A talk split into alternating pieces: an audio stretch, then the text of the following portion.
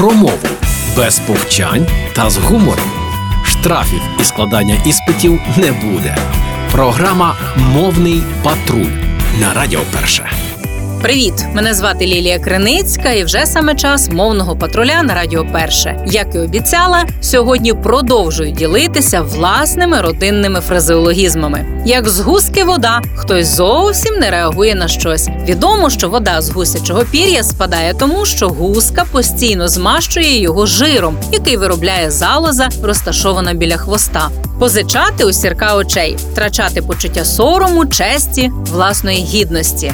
Знову за рибу гроші. Наполягати на чомусь, настирливо повторювати уже відоме. Годувати жданиками. Неодноразово обіцяти зробити щось, але не дотримуватися обіцянок. У цьому спец моя донька, наприклад. Небо прихилити. Бути ладним, зробити все можливе і неможливе для чийогось щастя. Так от я, попри все, готова небо прихилити для тієї доні, яка мене жданиками годує, коли не хоче читати або вчитися. Як Пилип і Сконопель.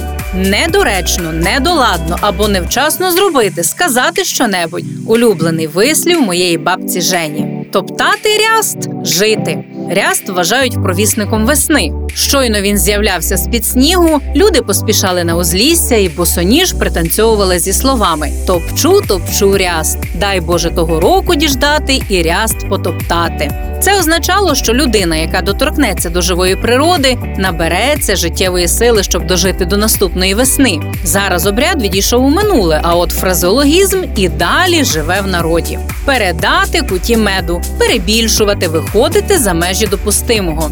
До сьомих або ж до нових віників. Дуже довго, тривалий час. Забули про річницю одруження, наприклад. Вам про це до сьомих віників не забудуть.